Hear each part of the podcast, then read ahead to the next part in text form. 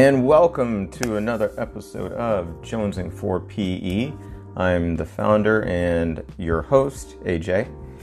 And this episode is going to be broken up into three parts. I wanted to do three parts because I didn't want to keep talking and talking and talking and talking and talking. So I figured keep it short but sweet. Um, and just so you kind of wrap your thoughts around it and then transition into the next next episode kind of like uh, dr dre. All right so on this episode on part one um, we are reflecting on your teachings the end of the year. And every year at the end of the year for me what i like doing is i sit down at the desk and I just kind of spin in my chair and I think, where did I start from and how am I where I'm sitting right now? Um, I think about, you know, what works, what doesn't, what did I learn in this process? You know, I even think about my evaluation was that correct or not? Um, for me this year, it's it's been kind of a blur because the last couple of weeks we've been dealing with um, home learning. And so I almost feel like I had to delete the entire year to figure out how to do the virtual online um, stuff with my students. Using the programs was fine. That that I'm good with.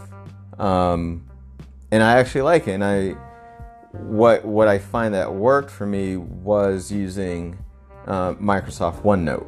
I know uh, our district at least is a Microsoft district, and some other districts use Google Docs or whatever, which is fine still. Um, but OneNote, I I like it a lot now that I know how to use it.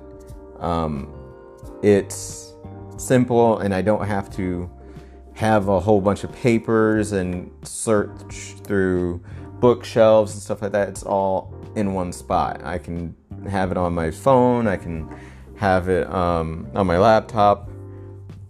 I can have it anywhere. So I like that. Um, Microsoft Forms, I feel that works too. Um, when I, I like using Plickers because it you know it was easy and the kids can see and they answer it right there in class and see the results. Um, the only downside with Plickers is that in order to add more questions, you have to purchase it. So I I'm not about purchasing that right now yearly. So Microsoft Forms works great, and I can add as many questions as I want, and I can tailor it to my students. It allows me to get um, data from my students whenever I let them know, hey, you have a test that you have to take, or you have this whole two question quiz just to check for understanding. It's all there. And I can embed it into Microsoft OneNote, which is even better because the kids, they all they have to do is just go in and they check on the tab. Oh, I have a quiz from coach, and they just put it in there, and boom, they're done. So they don't even have to leave and open up other screens. It's all right there. Um, that was actually something I was planning on using for next year. So um, this coronavirus actually kind of pushed me along a little bit. Um, I'm still, you know, trying to reflect on my teaching. Um, some things that I liked that worked really, really well was um, some things that worked really well. Let me see. Um, going to different conferences and talking to different PE teachers and just trying to figure out um, what worked for them. Sharing ideas really did work. I know what doesn't work is not being consistent inconsistency doesn't work for me at all. And there were times where I can think, yeah, I didn't I didn't follow through on that. I didn't follow up on that. um, I'm having the students do something and they're not, um, not that they're not being held accountable, but there's no, they don't understand the why, why they're doing it. And I think that was something that I, I dropped the ball on. Um, for myself, I, I really should have done a better job. But going through this whole process process of reflecting on my teaching and um, reflecting on the impact that I have on the students, I would say that I've that's something I learned. Um, my evaluation, I'm not gonna get too in depth into that, but when I'm thinking about it, I I'm going through it because I know not everybody is a teacher. So, you know, you have to go through whatever field you're in, what evaluation you got this year.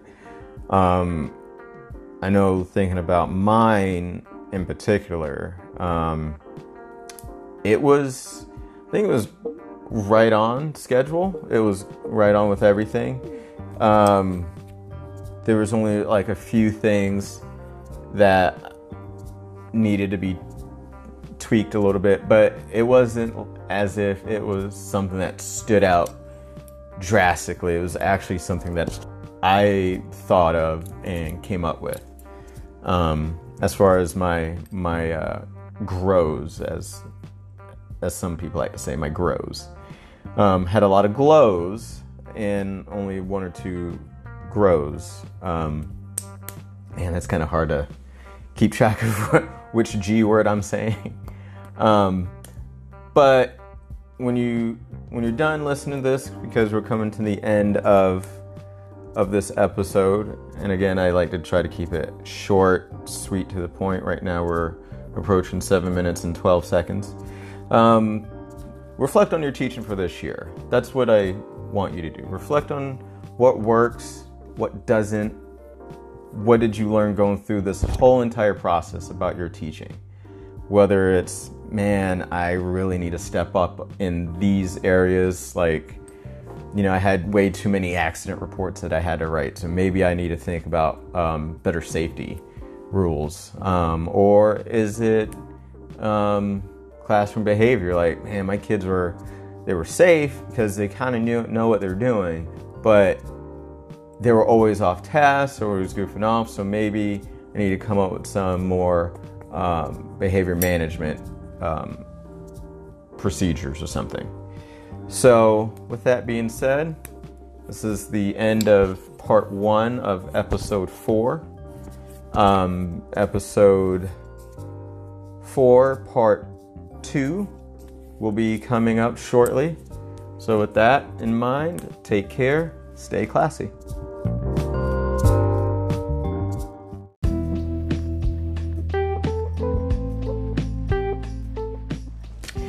And welcome to another episode of Jonesing for PE. This is episode four, part two. I'm your host, AJ, or professionally, Aaron Jones. And in the last episode, we talked about reflection of, on your teaching. And this episode, we're talking about reflection on your planning. So, what we're talking about today is how do you do your planning? Do you just wing it? Does your planning reflect on your teaching? Do you plan with others? You know, do you stay stationary at your desk or do you get up and move around the room? So, those are some of the questions that we're going to try to be answering today um, on this episode. For me, I usually do my planning way in advance. Uh, I look at our schedule, how often I see our kids, our students, and I try to plan that way. Now, elementary units are work a lot different than secondary. Secondary, you see the kids more frequently. You can literally plan a pre-assessment and a post-assessment, uh, skills days. You can even set it up as seasons uh, you have tournament at the end and a huge like championship activity. I remember when I was teaching middle school and I was doing my basketball unit and I planned it where I had you know my pre-assessment which has to mirror my or my post-assessment has to mirror my pre-assessment. So I did the pre-assessment and then I did skills and because you know I actually had a, a gym gym um, with like let's see one two three four six goals i had at each goal a station so i had a dribbling station i had a passing station i had a shooting a rebounding a defensive station and uh, a teacher station so it was like a, a place where i could go and i'm like all right i saw you do this this is what i need you to work on um, and so I had all of that. And after I did that, then we moved into actual games. And I literally kept, you know, the game wins, losses, ties, because I don't really want to have the need to go into overtime with, you know, so many kids. That's just not going to be fair. And I remember how much fun they actually had when it was set up that way. Because at the end of the unit, at the end of the season, we had the tournament, we had the playoffs, and the playoffs, uh, it, you know, it, had, it worked just like the regular season. Teams got bumped off. And then the championship one was really fun because every student in that class had a job to do whether it was bookkeeping score or bookkeeping for the home team and the guest team, whether they were refereeing, whether they were playing, whether they were, um, and I wanted to get, I wanted to get a real feel. So I'd had, I even had some uh, be audience members yelling at the at at the players, and then I had some that really were really good at wanting to get better. So their task was to um, work on their skills some more. So the next time we visited basketball, the basketball unit, they could their team would actually be um, be there. And that particular lesson, I planned it that way because I wanted everybody to be responsible for something. And I remember we got a visit from our district uh, people at the time, and they loved it. It was structured. They it was like everything was laid out, and that was what I wanted to have happen every day. No, it didn't happen every day, but when I do my planning, I allow for some wiggle room for things to not say get off track, but I plan for some things to go wrong and then have a plan in place for the things that go wrong. So for me, that's that is an example of just how I plan everything. It looks great when you see it, and but that's because I put in the effort to plan. I can't wing anything. I'm, uh, well, teaching wise, I can't wing it because that's just not setting a good example for interns or first year teachers, second year teachers. Not not a good example. So for me, I try to set that example by not winging it. Uh, there's a quote that I like a lot. It came from one of the songs I listened to. Um, I'm gonna try to remember how it goes. It's you got to plan to work and work your plan. Because if you don't plan something, then you plan to fail. It was something around that. And it always stuck to me, stuck with me. Apparently, not that well since I can't remember most of it. But just the idea of always having a plan and planning against things to work also helps me um, be better at what I do. Um, I do know that my PE friends, when we all get together and we share ideas, I'm the one that's always trying to find a way to cheat I'm gonna be honest. I'm always trying to find a way to cheat because I know when I get back to school, get back to work, and I see my students and I show them and I teach them a brand new activity, they are gonna try to do the same thing. And so if I can set up rules in place for myself, it's gonna be a whole lot easier. Um, so that's that's why I, I just I can't wing it. Um, now, when I do my planning, I go backwards. I used to go forward. I used to come up with an activity, try to find a standard to match it, try to find the objective for it, and then try to find a way to assess it.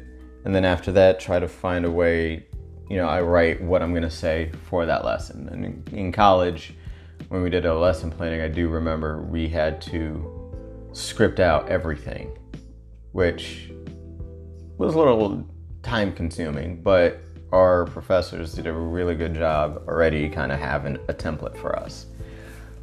Um, but now I I don't do it that way. I do it backwards. So I want to make sure that my program is meaningful. I, I want to make sure that the kids know what they're doing when they come in. So I want I plan with first the standard and then benchmark and those two things side note those two things are completely different they're not completely different a lot of us use them interchangeably but they're not one and the same. And I'll go go in depth with that um, in another episode.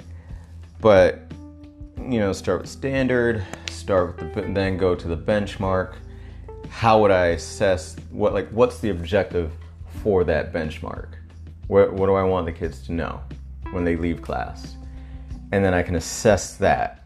And if I can assess that and I have all that already in place, then I can look at which activity do I need? Which activity do I want to do that's going to hit all of these bullet points, all these marks? So that's how I start to do it. It's not perfect, still trying to get a good handle on it.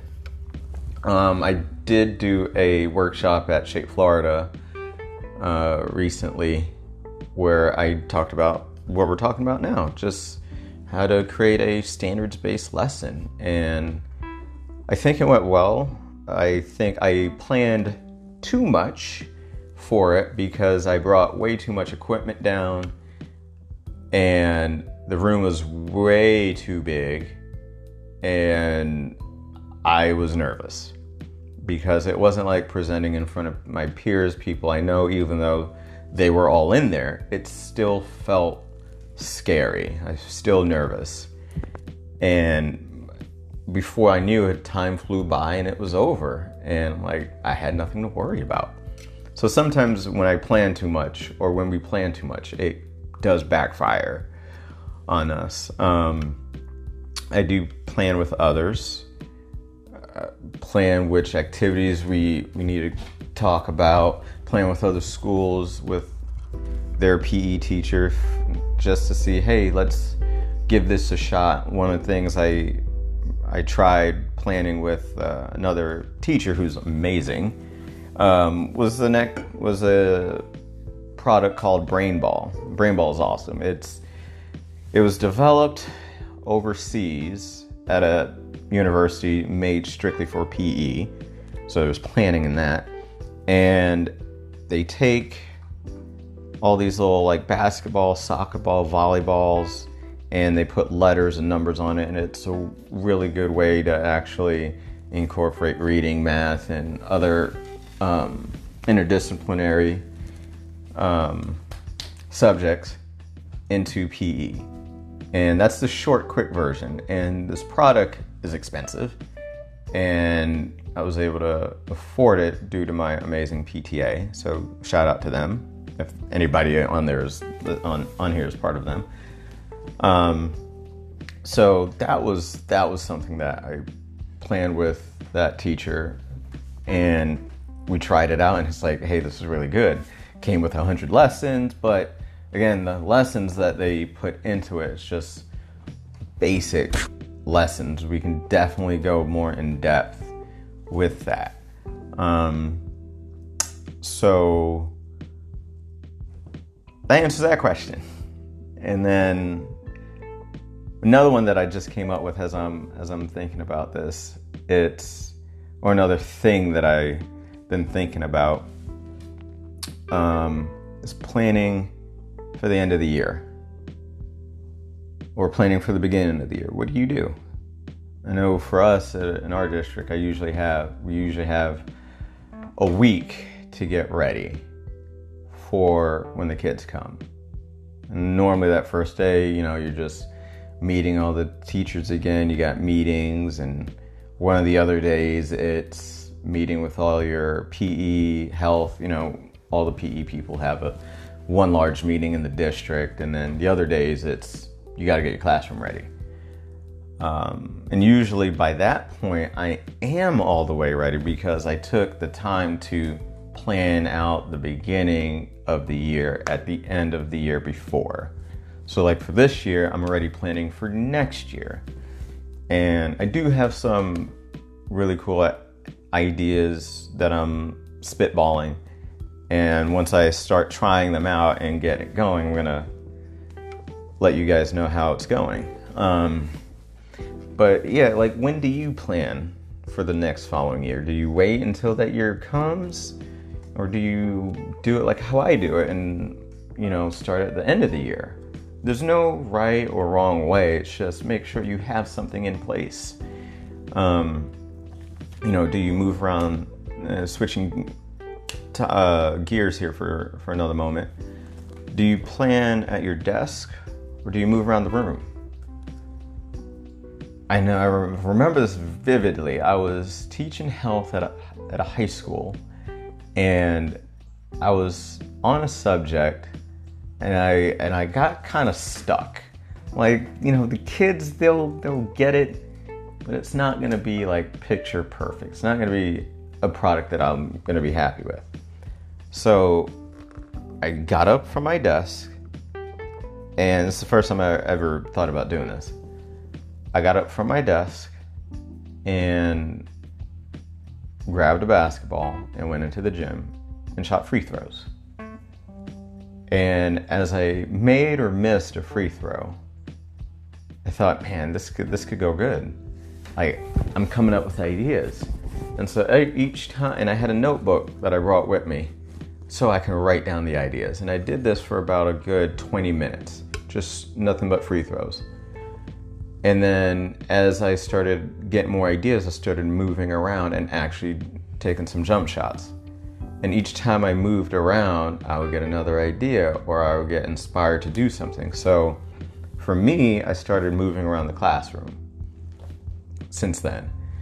And when I have my planning, I might be um, practicing the skill and trying to see what errors are the kids gonna make what things are they going to see that's not going to make sense to them so I can go and change it. Um, which it looks kind of crazy if you walk into my classroom, you walk to my gym, and you just see me hitting golf balls talking to myself. It's going to look kind of nuts. But all I'm doing is I'm trying to find not a way, but find what the or think like the kids and what they're to say and what they're going to do and what rules do I need to put in place and what corrective phrases do I need to actually say when a kid does XYZ. Um, that's how I that's how I do my planning. I know a lot of classroom te- uh, classroom teachers, and in the next episode, I, I just remembered something um, that I'm going to say in the next episode about word, words and stuff. But I see, I know I have a lot of other um, teachers that teach in a class, a different subject, you know, math, science, second grade, third grade, fourth grade, first grade. And when I'm walking in the hallway, you know, they're playing. They're doing whatever they're doing. I don't care what they're doing, but they're sitting at their desk, which I get because I do the same thing. I'm doing it right now, but I'm wondering if when they are coming up with their lesson, if they would, if they're going to be more creative when they're walking, if they're moving. Um, I have no idea. You know, I, I'm just throwing stuff out there. But tell me what you think. Um, you can respond back, or if you want to be a uh, guest on our show, I'd love to have you. Just send me a a message on either our our um, blog or Facebook, and we can get something set up. So, with that being said, episode 4, part 2 is coming to an end. And next up, we will have part 3. Probably today. so, with that being said, stay classy, and I hope to see you next time.